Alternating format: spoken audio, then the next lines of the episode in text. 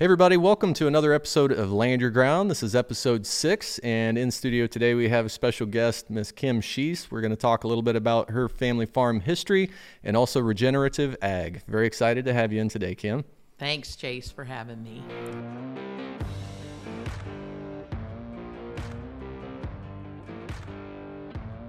Kim, why don't you, I guess, just open up by telling us a little bit about uh, well, you as a podcaster yourself or in the uh, agricultural niche, mm-hmm. would love to hear a little bit about how you got started in that and then where your personal interest comes from in that. Open up. That sounds great. Well, thanks for having me on. I'm looking forward to it. Um, so, about nine years ago, I went to work for a company that focuses on plant nutrition and soil health. And um, the owner of the company said to me, I have like three books I want you to read so you start understanding what we're doing here. Um, and they Read, were all about the soil. Reading assignments right out of the yeah, gate. Yeah, reading assignments right out of the gate. So not only did I buy the book, I had the audible of it, I listened to it all the time. And it really helped me to change my focus about what I understood about soil and um, just agriculture in general. And so I had been involved in agriculture my whole life. Uh, my family owned a grain elevator feed store, so I kind of grew up in that. I mm-hmm. raised cattle, small scale, 4 H FFA kind of thing, had a small cow calf herd.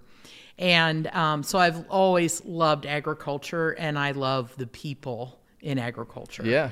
And so um, it's been a, a, life love of mine. And so um, I've journeyed a long way uh, from the time that I left college, uh, had an ANSI degree, and uh, really focused in production agriculture. Um, and worked for an ag software developer, which gave me some unique perspectives. And then, um, but fast forward quite a ways to this my current position, mm-hmm. and I um, my job or my role is to provide training and sales support for our dealers and team.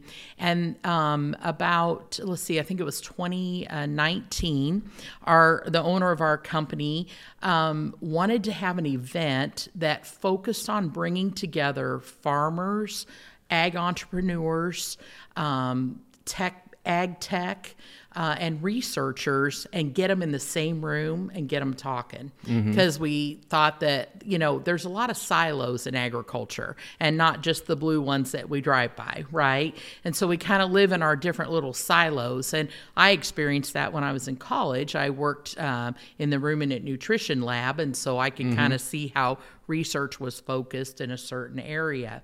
And so um, this event evolved. It was called AgEmerge and we did it for two years. It was fantastic. We brought great speakers onto the stage, um, but then we had breakout sessions where growers could meet with those speakers, and so that was really um, that so engaging. Super valuable. It was so valuable, and the conversations um, at the meals, and we we did kind of something that was a little unheard of, and we would take like long half hour breaks in between speakers so people really had time to engage with one another. Yeah, network. Yeah. So mm. that was great. We called it Ag Merge and it was wonderful, but then COVID hit. Yeah. And that kind of kiboshed some in person things. And we wanted to continue the conversations. And so that's how we merged into this podcast, AgEmerge podcast. The Ag Merge podcast. And um, it's just been. Um, it's just been growing and and uh, gaining speed as we yeah. um, bring these interesting guests on to share their story. So a lot of times it's um, growers who have made um, this journey of soil health. Um, in other uh, areas, we've had ag tech people on, so people who are doing autonomous equipment for the field. Mm-hmm. Um, I mean, you name it um, drones, you know, flying on seed, that type of thing. And then also a lot of research because we're learning so much about soil. And um, I guess the best way I could say it is when I was in college, soil was basically geology, mm-hmm. right? And that's how we kind of thought about it. Right. Um, but soil is biology. Yeah. And there's so much going on that, um, you know, we just we we don't fully understand even today everything that's going on in the soil. And so, but the things that we do know, we know we can start changing some of our practices to really build our soil health. Right. Which in turn helps plant health, which in turn makes nutrient dense food, which in turn affects human health. So there is a, a, lot, a chain reaction of all of that. Yeah. So I can feel and hear your passion when we were talking about this subject. Mm-hmm. Um, it's it's something that I am like super interested in. Don't feel like I know that much about. Mm-hmm. So it's it's uh I maybe I'm wrongly calling it that, but I said earlier I think that it's a rabbit hole. That Yes. w- once you kind of started going down it, you just like keep digging and keep digging, and it's it's amazing uh, how much information you have picked up just kind of since you inserted yourself into that, you know, Yes. professionally and just kind of um, being involved in all of those conversations on the AgEmerge podcast and just, um, you know, being in, in the role that you're in. Um, but then you've also done a lot of your own research. You know, you've, you're digging in with some of these books. We'd love to hear about, you know, a couple of those that you said were really pivotal. Um, so that we can kind of help steer other people towards that. Yeah. Um, you also mentioned earlier to me that um, uh, regenerative ag is the term that, that you guys would like to hear used more often. Is that right? Yes, well, and I mean that's just the phrase for Yeah. today, kind of thing. And um, it, you know, there used to be uh, there's a lot of terms. There's conservation agriculture, there's sustainable agriculture, and I told you the story about there's a guy Ray Archuleta, a retired NRCS guy. If you follow soil health very much, you've heard Ray's name. And um, he says, you know, if you asked your spouse how your marriage was and they said it's sustainable, you would think that probably doesn't sound so great. Not so, great. No, so um, we talk about uh, regenerative in that we are constantly building something and Yeah. so the things that we're building and and our focus is really building soil aggregates and so by building soil aggregates then you have pores for water and um, you know you have good um, uh, environment for the microbes to be functioning and you know all of those type of things come into play as we do that. So that's kind of what we call regenerative. Yeah. Well, let's let's step back in time just a minute or two and tell me a little bit about your personal farm, uh, family farm history. sure Um, you know the the piece of ground that you guys are on right now, where you live, a little bit. Just tell me a little bit more about like your personal connection to land, and then we can kind of get back to that. That might bring up some history, you know, and so how Yes. people used to do things, how far we've come away from that, and why there's certain things we need to be looking at or, or going back to, right? Exactly. Well, um, our family farm is just a small acreage of like about 80 acres.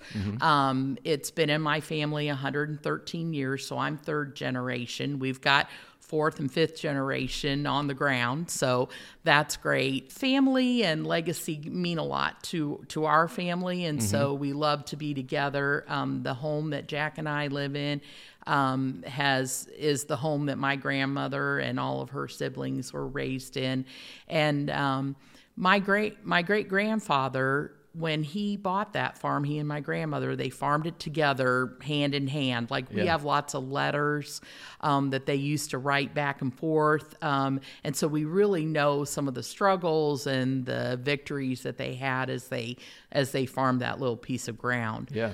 But my great grandfather raised um, cattle, sheep, ducks, chickens, hogs, everything on that property. Yeah. And he chose that property. There was a couple of places that they had looked at, but I was just talking with my dad about this. He he chose that property because it had a stream running through it, mm-hmm. and he knew he wanted to have livestock.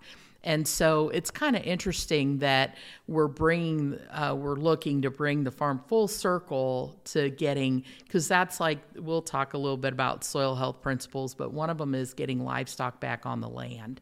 And that's a way to really help build soil health. Um, but, you know, you know how it is in Illinois, Indiana, Iowa. We've torn out all our fences, you know, there's all these things that have changed and and changed the way that we've kind of farmed things so but um uh, my husband and I have always been. He's uh, his dad farmed, his grandfather farmed, um, but they rented their ground, so there was never really an opportunity for us um, to come back and farm when we got out of school. Right. Um, it's it was always a dream, and um, actually in 1993 we had an opportunity to buy a small farm and acreage, and it had a farrowing house on it. And Jack had been farrowing hogs; that he had a lot of experience. He Yeah. was a herdsman and doing that. And so we thought, okay, this is great. This is what we're going to do. We're going to raise, you know, wiener pigs, and this is going to be our spot on the farm. And oh, by the way, it's Jack's granddad's farm. Really? So, but his grandpa didn't own it at that time. Sure. It's a couple people had bought it. His Yeah. grandpa had since passed. That's and pretty neat though to be working on the same piece of dirt that wasn't your that family cool? used to be on. So then in our mind, well, you know, the Lord has laid this out for us clearly. This is our farm. This is where we're going to be. Yeah. And so we put a bid on it and it it got rejected. Mm-hmm. So it would just, you know, somebody else bid more and so Mm-hmm. um and of course we were disappointed, but beforehand when I was doing all the cash flows and we were working with the bank on getting our financing and all that kind of stuff, I said to Jack, um, this is all going to be great unless that third year something goes south. And I said it'd have to go really south for it to not work. So we just thought it was all going to come together. Yeah. And when it didn't, we were disappointed. Well, that was in 1993, I think, when we tried to buy it. I don't know if you know what happened to the hog market three years later, but hogs went to eight cents Yeah. um, that would have been a catastrophic event for us uh, trying to pay everything off. So we recognized that for what it was, Yeah. and we were being protected from something that wasn't meant to happen. And so Right. uh, that was a life lesson too, because you think, oh, this is perfect. It's his Yeah. granddad's place. Why Right. we're meant to have that. Yeah. You know, and so um, that was a life lesson for us, and also, and that farm went on to be owned by his cousin, who's done an amazing job with it. It's a beautiful farm, um, and so that's exciting to see that that went on to to That's be awesome. a great place. So, but anyway, so Jack and I have always been in agriculture, and um, I always say I'm not an agronomist, but I'm married to one. So um, he uh, he's really my sounding board for a lot of this stuff. So. Um, and He'll tell you if you've gone too far off the if I'm reservation. if I yes and yeah which can happen from time to time Sure. but I'm extremely I have a very optimistic personality so and I like to get things done and so he said um, uh, so fast forward we've Mm-hmm. lived quite a bit of life and um, we were getting to a spot where I said I really just want to be able to farm our place Right. and when I say farm our place, I use that term loosely because we don't own a lick of equipment. Um, and so we needed to partner with people Right. that could help us do that. And you, so you wanted to have an influence. we did. We wanted to have an influence on the property because I said to Jack, uh, you know, I'm we produce this podcast. I'm talking about soil health every day. Mm-hmm. and I said I want to put my money where my mouth is. You know, cuz it's fine to be able to say you should do this. Right. If you really believe in it, right? Why Then aren't you should exactly. And so I get it. It's 80 acres. We're not betting, you know, a 2000 acre farm on what we're doing. But I've watched so many that have done it. Yeah. And so it's exciting to see. So Jack, um, I said to him, I'm like, I have this dream and I really just I want it to happen. Mm-hmm. And he's like, all right, you know, and and he was, you know, I would of course I would read all this stuff and I'd be like, you need to read all of this stuff. And Yeah. you know, so he's reading everything so that Force-feeding he's up to to, yeah, exactly. And he's interested because Yeah. he loves it too. Yeah. And so we um we started talking about how we might be able to do this.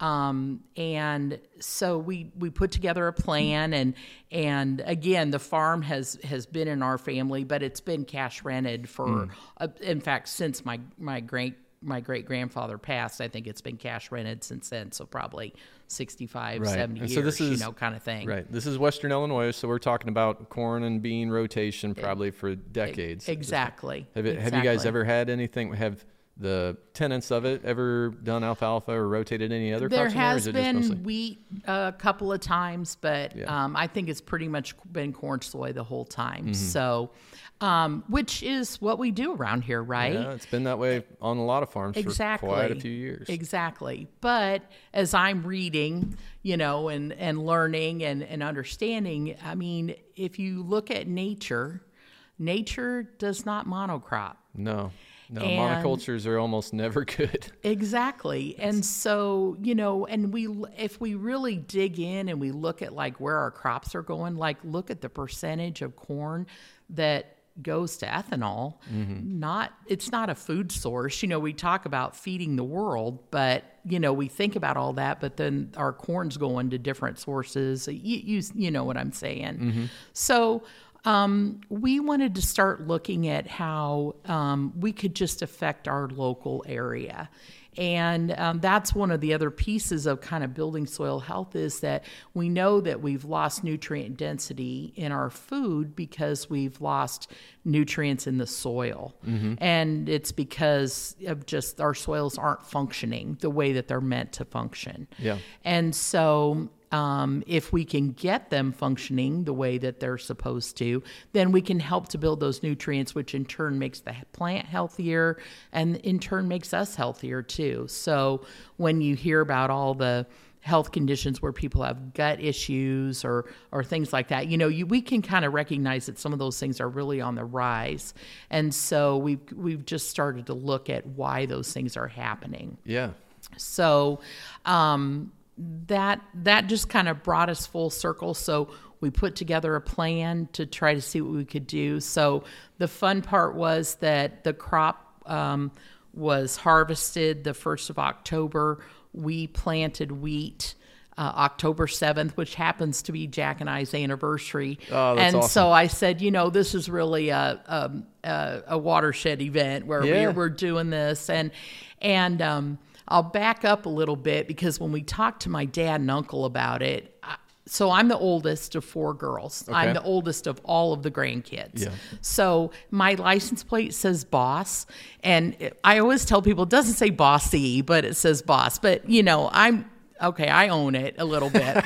so my dad and I worked with my dad and uncle growing up. My dad always had me at the elevator, learning the business, understanding, and then when I um, in the summers I worked for my uncle at his elevator down in Seaton, Illinois, and um, so I learned all the ins and outs of you know everything from grinding feed to rolling oats to Right. schlepping feed bags, you know, kind of thing. So I'm close with with my uncle and of course my dad. And when I told him what we wanted to do, now my dad is old school, okay? So I always say, you know, he's the guy that they used to race snowmobiles. He's the guy that would siphon gas out of one tank, you know, into another to, uh, you know, just to move gas from Sure. one snowmobile to another. Yeah. So what doesn't kill you makes you stronger, kind of thing. So when I'm talking about all this stuff about building soil health and all, and eh, you know, everything about even e- eating grass-fed beef or you know it- all these it kind, of a things. if it ain't broke, don't fix it mentality. Kind of, yeah, kind of. But but he's also, I mean, he's he's good for change. He doesn't, Yeah. you know, he's he's got a, a thought process along that line. But when when we met with them, and he's like, "Well, I mean, you guys can try it. We're willing to let you try it." Well, Yeah.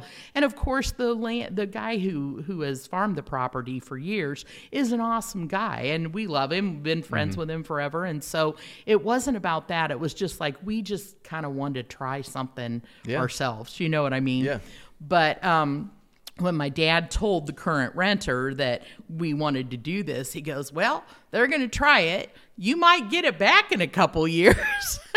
and I said, "Dad, you just threw down the gauntlet." Yeah. Because I said, you know, that's just Noth- something. Nothing motivates you more than like a, a parent or a Or- you know family right. member telling you maybe you can't do Maybe, yeah, exactly. We'll see, Although right? that's not typically my dad's forte. He's probably one of my biggest cheerleaders, Yeah. and and so I say all that to say that nothing has made them more excited than when they turn the corner to go to the house and there's that green wheat right now Yeah. in the field, and um, it was kind of fun because we planted it on October 7th and on and on October 8th at church Jack was already getting quizzed about what was going on why Yeah. there was a planter in our field so um, but that wheat is a is a starting point so we just want something growing over the obviously it'll go dormant here in a bit or probably Yeah. already has but um, but we want something growing and that's part of the soil health principles there's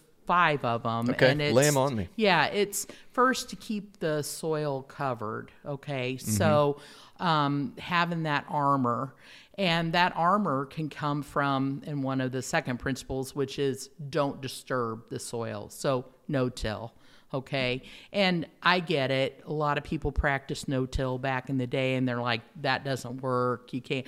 Well you're right. No till is not a perfect thing by itself. It's one piece of it.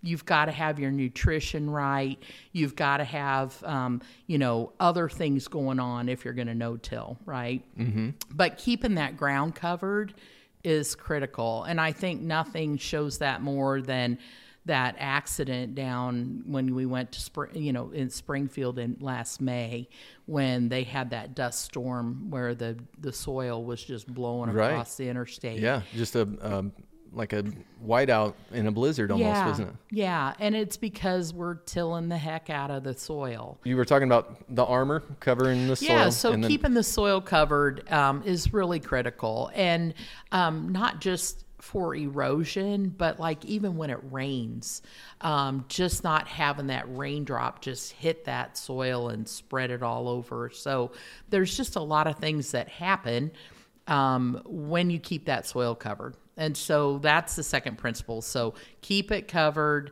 don't till.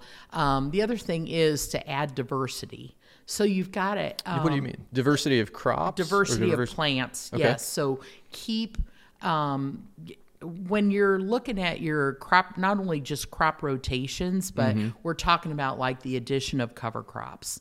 So cover crops are going to keep that um, they're they say like if you put in one cover crop you'll get like a an, an influx of like one microbial community.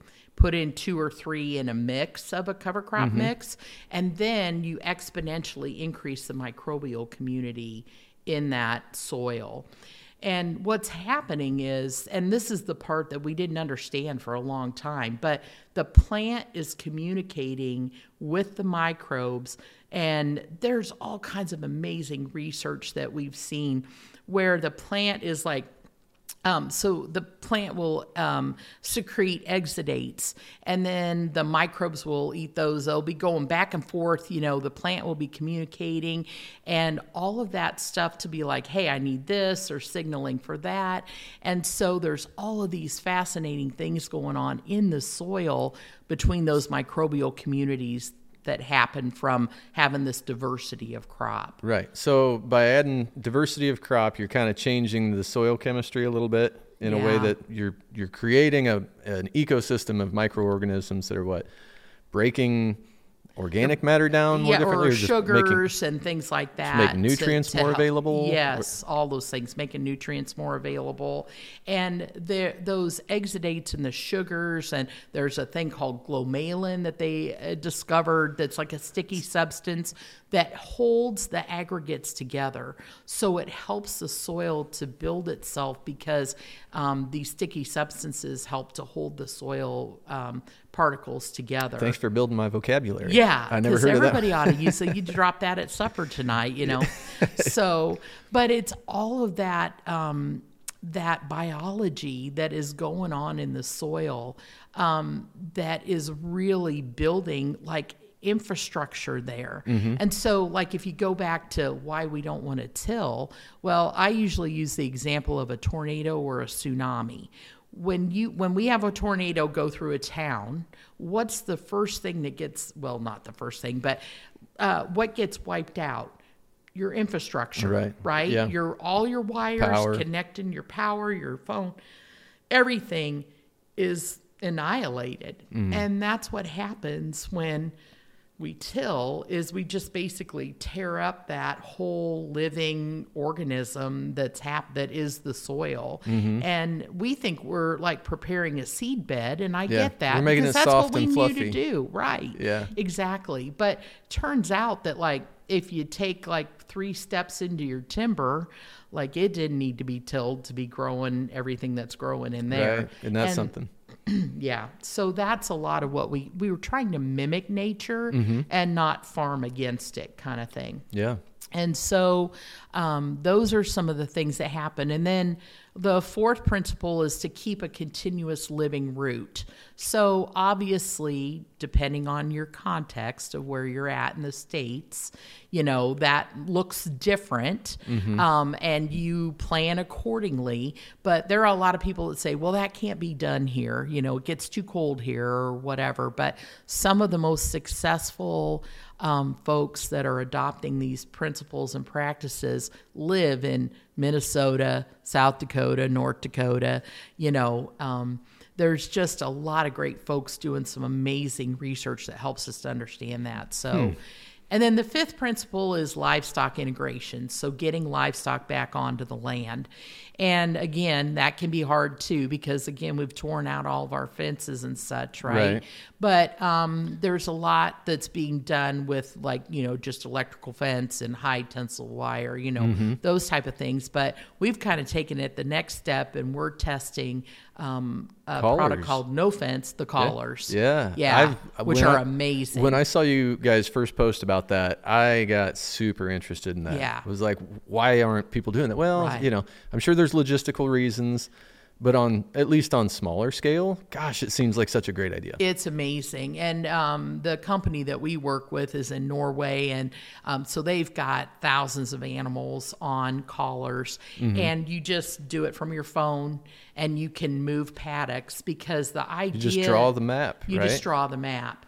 And it's amazing. And what's super cool is watching the livestock train for it. I mean, they totally get it. They just get a tone as they move closer to the boundary. Mm-hmm. And it'll, you know, I, I won't sing for you, but it kind of does a dee dee dee, you know, and then it'll do a dee dee dee dee dee, you know, type of thing. Yeah. And and as soon as the cow knows that she's getting ready to hit that tone that might give her a little zap to tell her to turn, she'll hear that and she just turns and she'll just be grazing right along and she'll just turn until she doesn't hear that signal anymore. Yeah. And it, it's it's amazing how easily they get trained. But think about like especially we're hoping to get it for because we like to get some goats in our timber Mm-hmm. because we've got all the invasive species, you know, Right. you know that you would have in your timber that's kind of taking it over, and and we want to um, utilize every piece of that farm to grow something productive that that we can share not only with our family but with our community. And so um, we're looking at trying to get that going but those collars are amazing. But the idea is that the livestock integration really works best if you can do daily moves. So heavy grazing we Yeah. call it mob grazing heavy grazing you move the cattle and so So high intensity, short duration. right? Exactly. So, what can you think about? You've got it on your hat that has done that. Well, there's a reason that we, we love bison so much. I mean, exactly. um, th- they were a, a keystone species here in, in all of the Midwest and prairie Yes. country, and Yes. their frequency or infrequency as they move through and heavy disturbance, short duration, Exactly. it created such an abundance in the ecosystem and all, Right. all plant life. So it's just um, it's really cool to hear about people thinking about livestock raising and grazing livestock differently yes. uh, to mimic some of that natural process. yes. Super cool. Very Yes, exciting about that. It is super exciting. And here's the really cool thing. So, okay, remember back I said I was in 4 H and FFA. So I'm your rate of gain champion, you know, of having the, you know, your dad is, has a feed store. You got to have good rate of gain right on your cattle. Yeah, yeah. So, um, you know, corn fed, that was what I knew. Mm-hmm. And grass fed was gross. I mean, it was like, well, I wouldn't say gross, but I'll just say rangy. Yeah, Like yeah. like how deer meat is, like how we cut our deer meat with hamburger or whatever. Mm-hmm. So, but um, the difference when you have pasture raised uh, beef or pork. The pork is like fantastic. When you do that, um, it's not rangy grass. You know, it's a robust cover crop mix of grasses that really help to just make that meat. You'd just be surprised how Right. much marbling and Right. They're not just eating fescue and Kentucky blue. exactly. a lot of legumes, a lot of forbs, a lot of Exactly. a lot of diversity. And then in your you guys uh, are also uh, proponents of grazing cover crops. So like you're Right. you're planting what would be in a mix like with the cereal grains and peas or what Oh, you guys that's do? a good question. I mean, it could be a little bit of anything. I, and people have mixed and matched just to kind of fit what fits their area best. So there are so many different cover crop mixes that to Yeah. say just one would would do it a, a mis- in, An injustice. Injustice. Yeah. Yeah. thank you. yeah, like tillage radishes and all of that sort of thing. Right, all of those kind of things. And it'll be interesting to see when you move the cattle into a new paddock,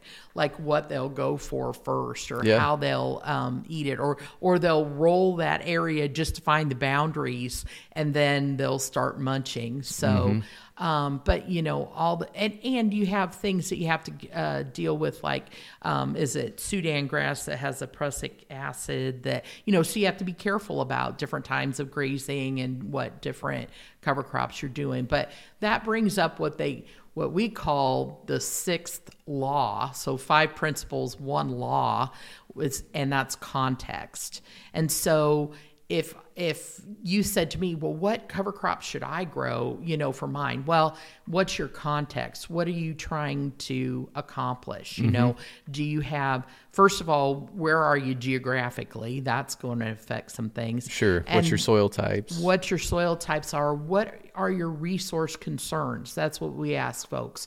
What are the things that are the biggest problem? Because you can't tackle them all at once, usually. You've got to kind of take them in steps. So maybe you want water infiltration. Like my favorite line that Jay Fuhrer um, is a uh, retired NRCS officer. He's like, he's uh, an amazing resource. He uh, manages Menoken Farms up in um, North Dakota. If you get a chance, Google it. It's fantastic what they I'm do up it. there. But he and uh, so I don't. I want to make sure I give right credit here. So some folks say Jimmy Emmons says this, who's also an Oklahoma farmer who adopts all these practices, Mm-hmm. um, but also Jay Fuhrer. But when we had Jay on our podcast, he said, you know, he goes, I, I want a farmer when he's in the coffee shop and somebody says to him, How much rain did you get? And he can say, I got all of it. Okay? that's what we're talking about. I, that's brilliant. It is brilliant. I got all of it. So that's what we're trying to do. So one of the things we do is a, a ring test. So you take a, a stainless steel ring, you pound it in the ground so far, Mm-hmm. you pour water in, you measure your water infiltration. Yeah. And Like a perk test. like like a perk test and on on traditionally tilled conventional soils 15 20 minutes of you know the water's just sitting there just ponding.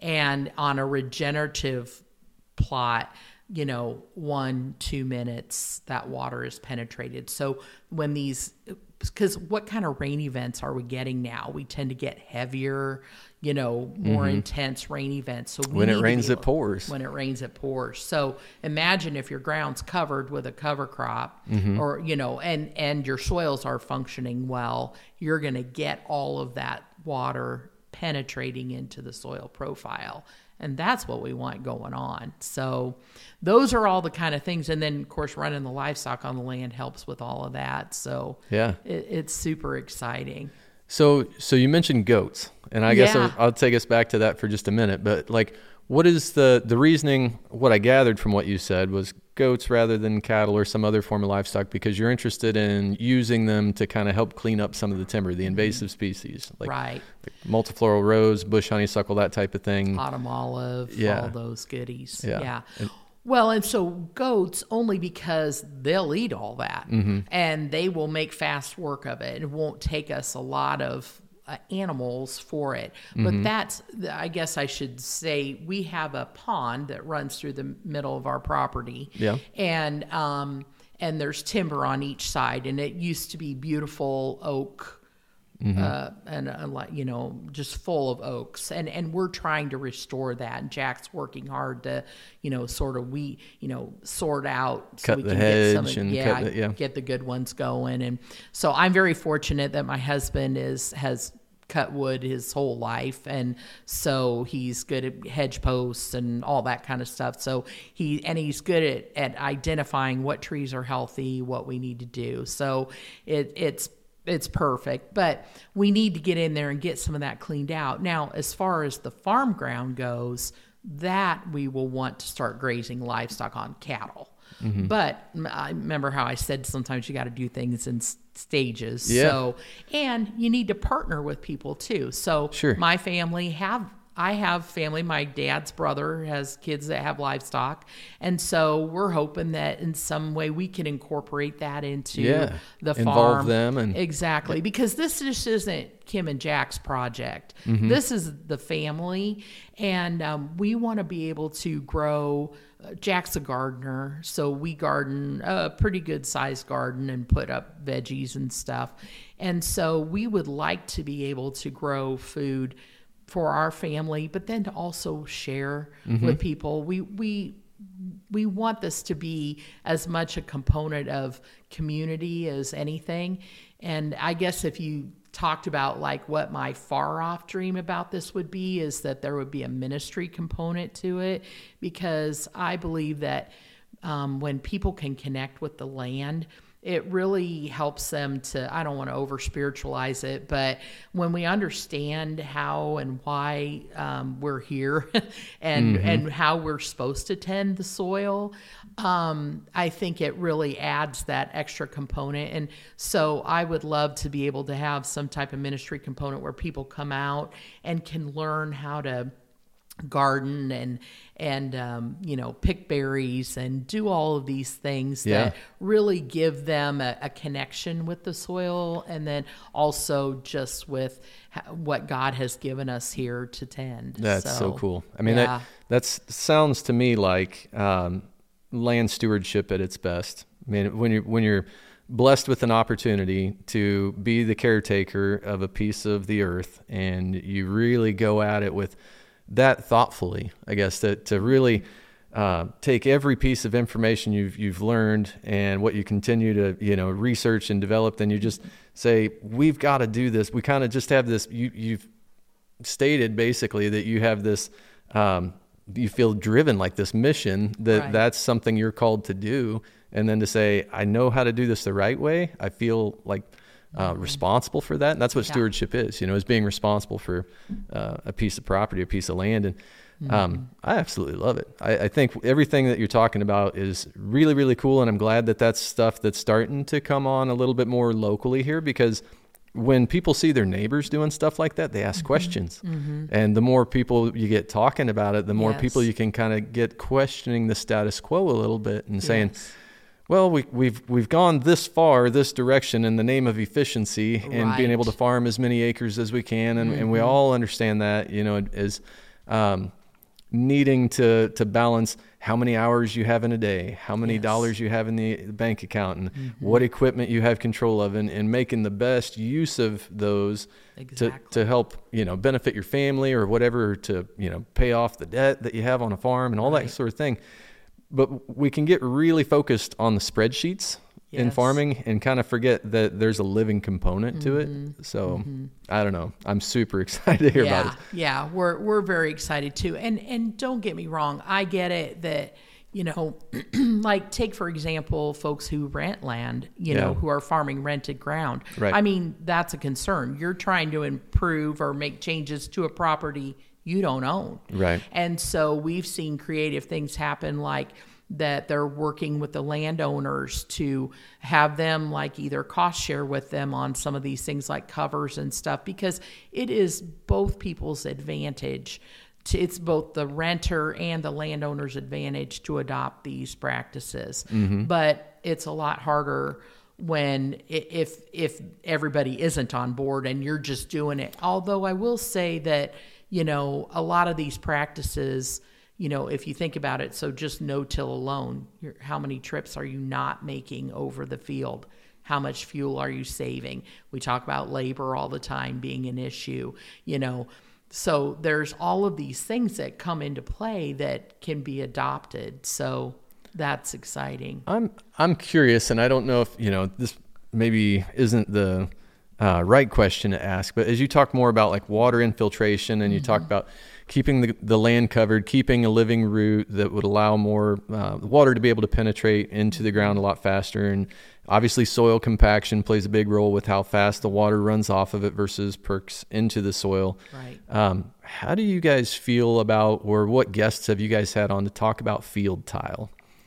because I, it, to me, it's um, it's just something in the last two or three decades. I mean, field tile has been around for a long, long time, right? There's sure. clay tile in a lot of fields out here. Yep. But this pattern tiling uh, that's happening all over mm-hmm. as you drive through all the country roads and highways in, in rural, you know, Midwest right now, you just see it everywhere.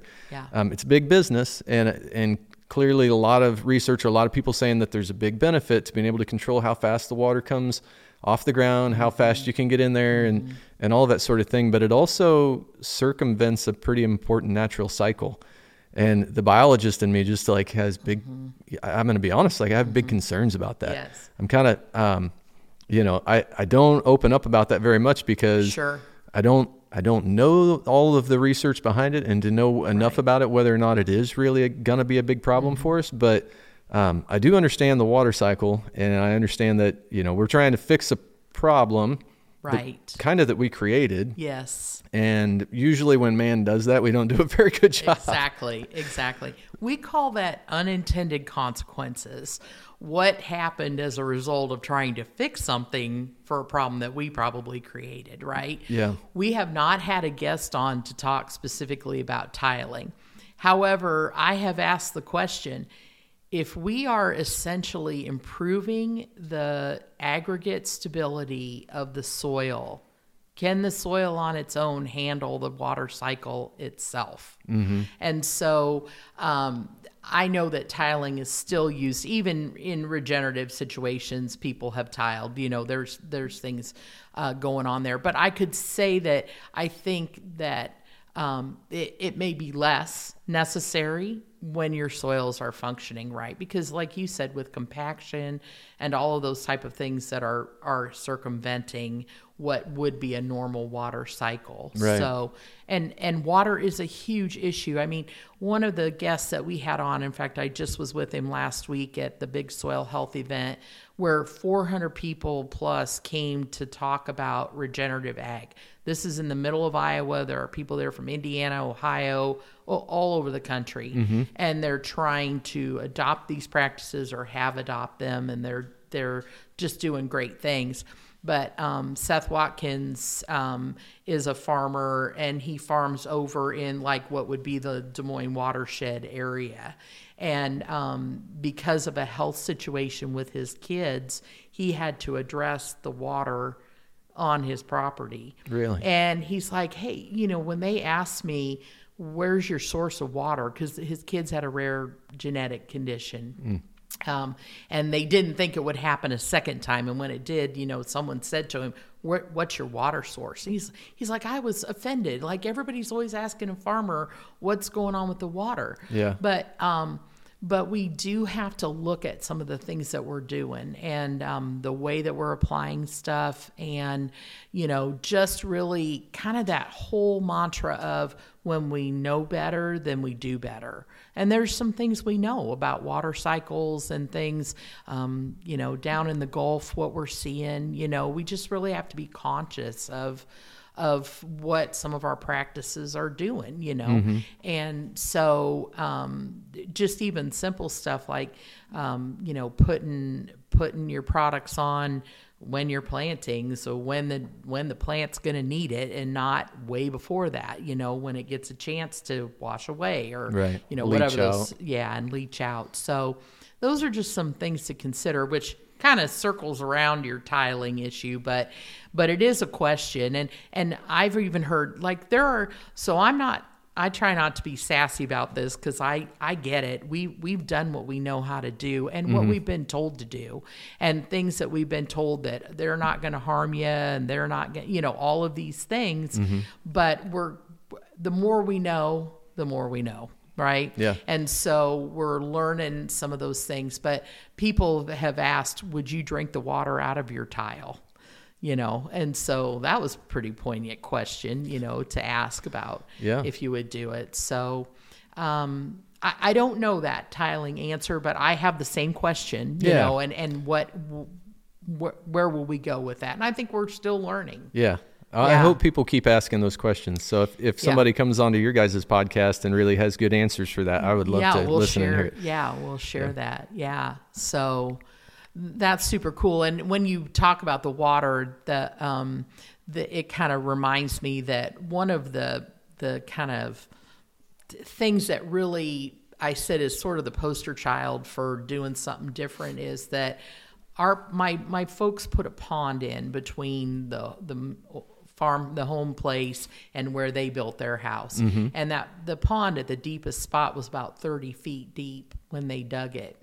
And today it's 11 feet deep. So that pond was put in like 1978 so it's not just our farm feeding into Right. the pond Yeah. because it's stream fed That's a lot of soil came from somewhere. though, that's a it? lot of soil that came from somewhere, and those people deserve to have their soil back on their farm. I, I come don't want it. Yeah. So, but but imagine like so now you know we we, we can't fish it because it's Yeah. typically covered with duckweed. Right. Um, you know, algae. there's just a lot of algae. There's just a lot of things going on. So that's one of the projects is to get that pond restored to its glory. But um, but I, I'll I'll take it another step when we talk about like changing paradigms and just changing our thinking. Mm-hmm. And you were talking about like people think you know we're going down the rabbit hole or it's a little bit Yeah. you know crazy, but um, you know that's one of the things like even at the that event that I was just at. One of the things the growers say is that it's so great to come where there's like like-minded people thinking Yeah. because unfortunately there is a lot of chatter uh, when you're doing something different that looks a little crazy. And you kind of got to rethink what you think beauty looks like. Yeah. Like, you know, I totally get it. Like a beautiful, you know, tilled field, or, you know, I've ridden in the tractor with my husband. I get that whole feeling of like, oh, this is fun. And, Yeah, you know, we're tearing stuff therapy. up. And yeah, you know, It feels productive. So it does. It does. And so I totally get that. We've we've said similar things with regards to forest management, though. That Mm-hmm. what is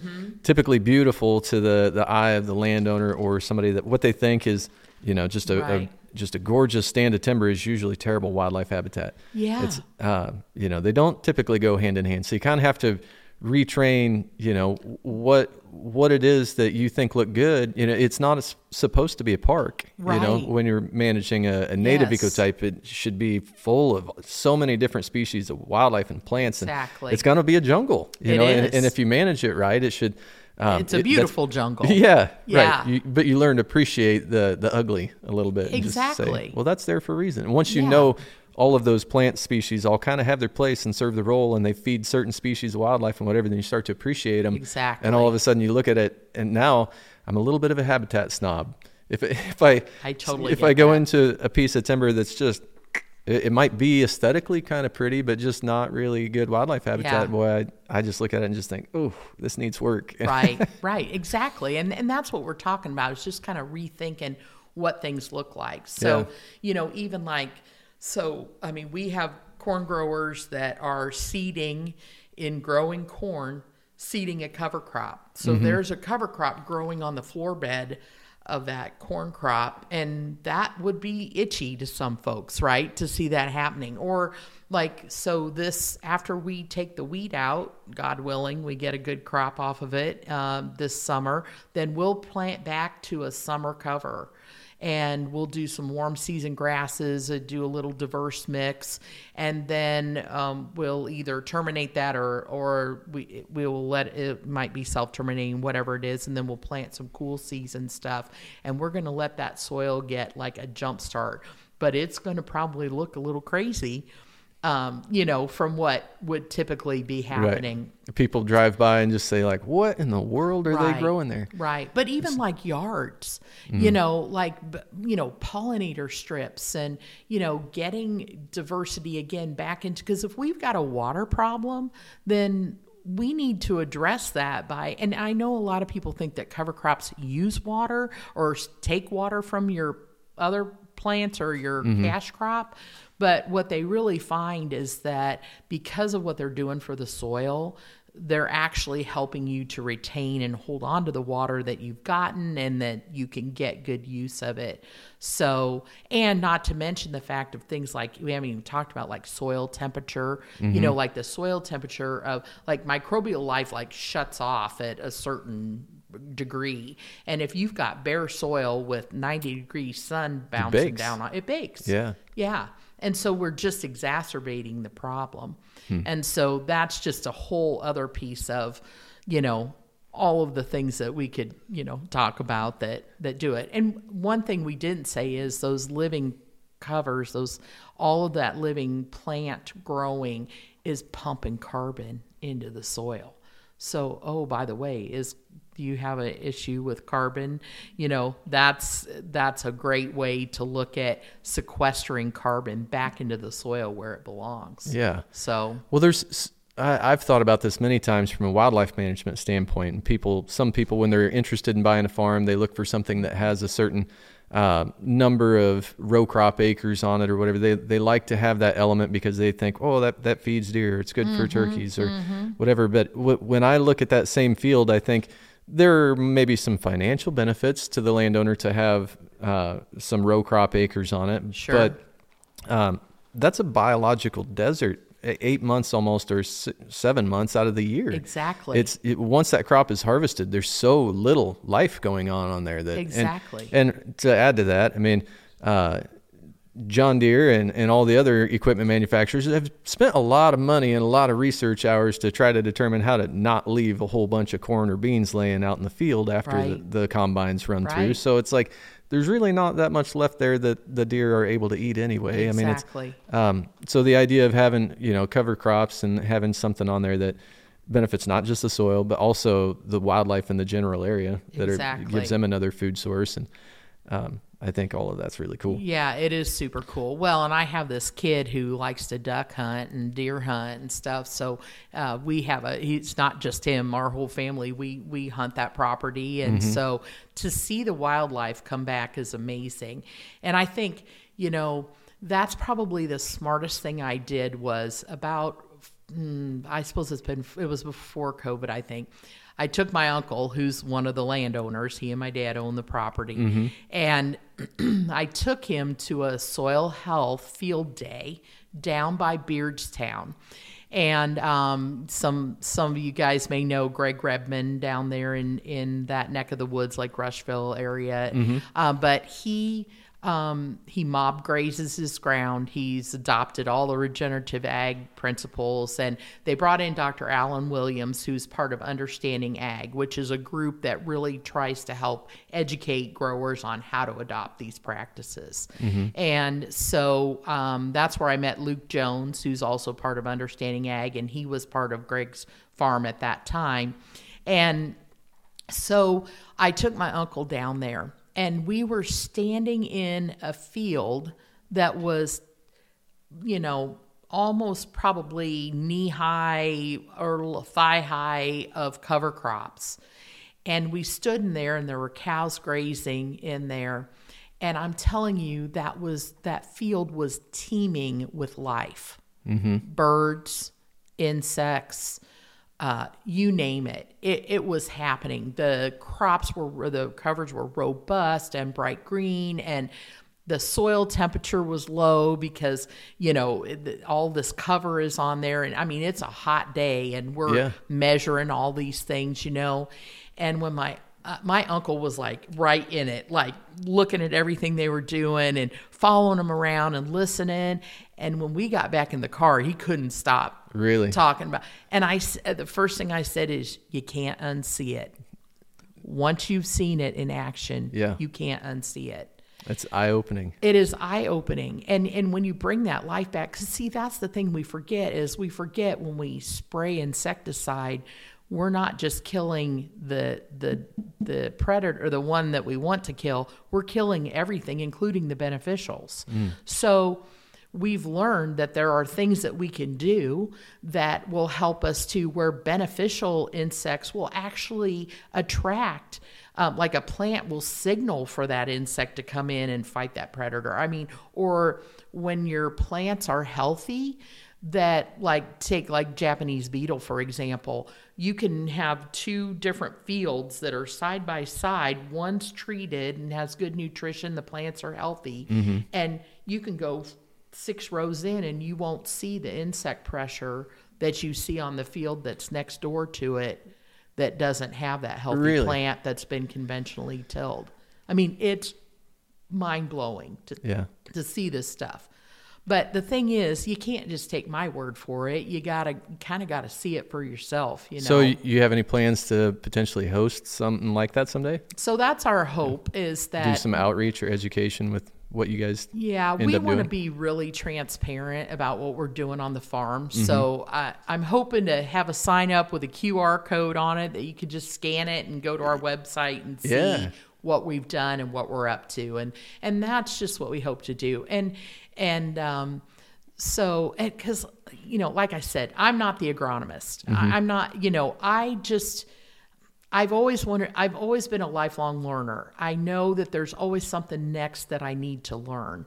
And so, um, as I glean this information and, you know, test and verify, right? yeah. yeah. Like you don't just take somebody's word for it and say, oh, well, I'm going to go do this and right You- have a when big you, train when wreck. you first kind of introduce everything that you're talking about doing it almost sounds like an experiment Mm-hmm. um, but it's not because it's all proven It is. and it's all you're just kind of taking practices that you saw in action or heard from somebody who's actually doing it and Right. then said we're going to adopt that and we're going right. to try it we're going to see how it works for us That's right. And so I think it's it's really cool because the, the people who drive through that area they haven't they haven't absorbed all of that information and research yet. They haven't That's met all, right. had all those conversations. So when they see it, they'll think like, "Whoa, that that's a little bit crazy," or "That's way out of the box." Yeah. But reality is like you you're not just kind of making it up as you go. You're just adopting things that you've seen Thing- work That's right. for people, and That's right. um, very cool. And I don't discount that there are challenges because, you know, I mean, look at all the infrastructure we've got that supports the current, you know, farming methods, right? And also, you know, even like for even until like the last year or so, like um, crop insurance didn't really play well with planting cover crops because there were certain times that you had to terminate or you know planting green was like crazy you know? And and the same with like your bankers you know like that makes them a little itchy too. So you've got a few players in the game that are you're sometimes not the sole decision maker of some of those things that are happening on your farm. So we always say don't don't bet the whole farm. Get take you know mm-hmm. 10 acres and and try it and see because the thing is the changes are pretty remarkable pretty quick. So that's exciting. Very cool. Well, yeah. as as we kind of get ready to wrap up, I would love you brought a couple of books with you that you kind of Oh, touched on. I think our our viewers, our audience would probably be really interested in those two. I'm interested in them, but if you could just maybe tell us quickly what you brought, what they Absolutely. Well, when I went to work at at uh, Ag Solutions Network, the first uh, book that Monty made me read was called "Dirt: The Erosion of Civilizations," and it's by David Montgomery, and um, he tells this. I mean, it's just a remarkable story about how civilizations have have come and gone as a result of their agricultural practices because of how they have managed the soil or mismanaged in Right. some regards. Yeah. So if you've, you know, if you've read a Steinbeck novel, if you've read Grapes of Wrath and you've read about the Dust Bowl time and all of that stuff, you know, sometimes we haven't learned a lot from that in in some regards. But um, this is a great book. This one is um, it's intense. There's a lot of information in here, but it's a great read if you want to understand some of those kind of things. This book is by Gabe Brown, and Gabe would be recognized as like the godfather of you know, regenerative ag. Like he went on this journey and he went on it not on purpose, really. He was almost forced into it. He says that he, he got hit by um, uh, hail like four years in a row. Mm. But what that did was he had to change some things. So he lost some crops. He had to change some things, and he, but he saw his soil changing. Now, mind you, Gabe is in North Dakota. So when you say you can't grow cover crops, this guy's doing it in North Dakota He's grazing livestock on his land. It's an amazing story, and um, I would encourage anybody who's looking to like rebuild their soils or understand that journey to mm-hmm. read how Gabe did it. Super inspirational, awesome. and um, yeah, so I just recommend those two to start. Well, I appreciate the recommendations because that's a topic that I'm pretty interested in. So I'm going to jump yeah. into that one for sure. Yeah. Um, Miss Kim, I can't thank you enough for coming in today. Well, I mean, thank you. Uh, a lot of knowledge that you've picked up just in the last decade or so, and just you know, like you said, lifelong learner. Um, you know, grew up a country girl, and, and hearing your story and just your your excitement, your passion for being able to take some of this stuff that you're learning about, and to hopefully see it slowly put back into action on the home farm you know there with your your what your uh, family history is of it. It's just it's really really cool. It's inspirational. Um, can't wait to keep following you as you guys progress in that and I feel really blessed that we have Jordan here uh, as part of our program, who's your son. Mm-hmm. We just didn't, I didn't even say that in the beginning of this, but oh, this, right. this is the mama of, of our boy Jordan. So yes. um, we'll, we'll surely be hearing a little bit more about that through him as you guys, mm-hmm. you know, take each of these steps uh, into that. And I think it's, uh, best of luck with that journey. We're all Thank very you. excited for you guys about it and just appreciate you sharing some of that with us. Well, thanks for letting me share. And, and I would be remiss if I didn't say that it's thanks to the folks that I work for and, and people who've helped and taught me along the way that have really uh, fired this, fueled this fire. So, yeah. yeah. All right. Well, everybody, thank you very much for joining us again with another episode of Land Your Ground Podcast. Uh, you should like and subscribe to join our tribe on all of our socials. If you haven't subscribed yet on our website, we'd invite you to do that. We would love to have your contact info so that we could keep you in, in tune with what we have coming up for future content, uh, with our weekly newsletter and some articles that we'll be putting together in time to uh, help share a little bit more about, dive deeper with us into some of this information that our guests are sharing. So, um, thank you guys very much, and we will see you next time on Land Your Ground.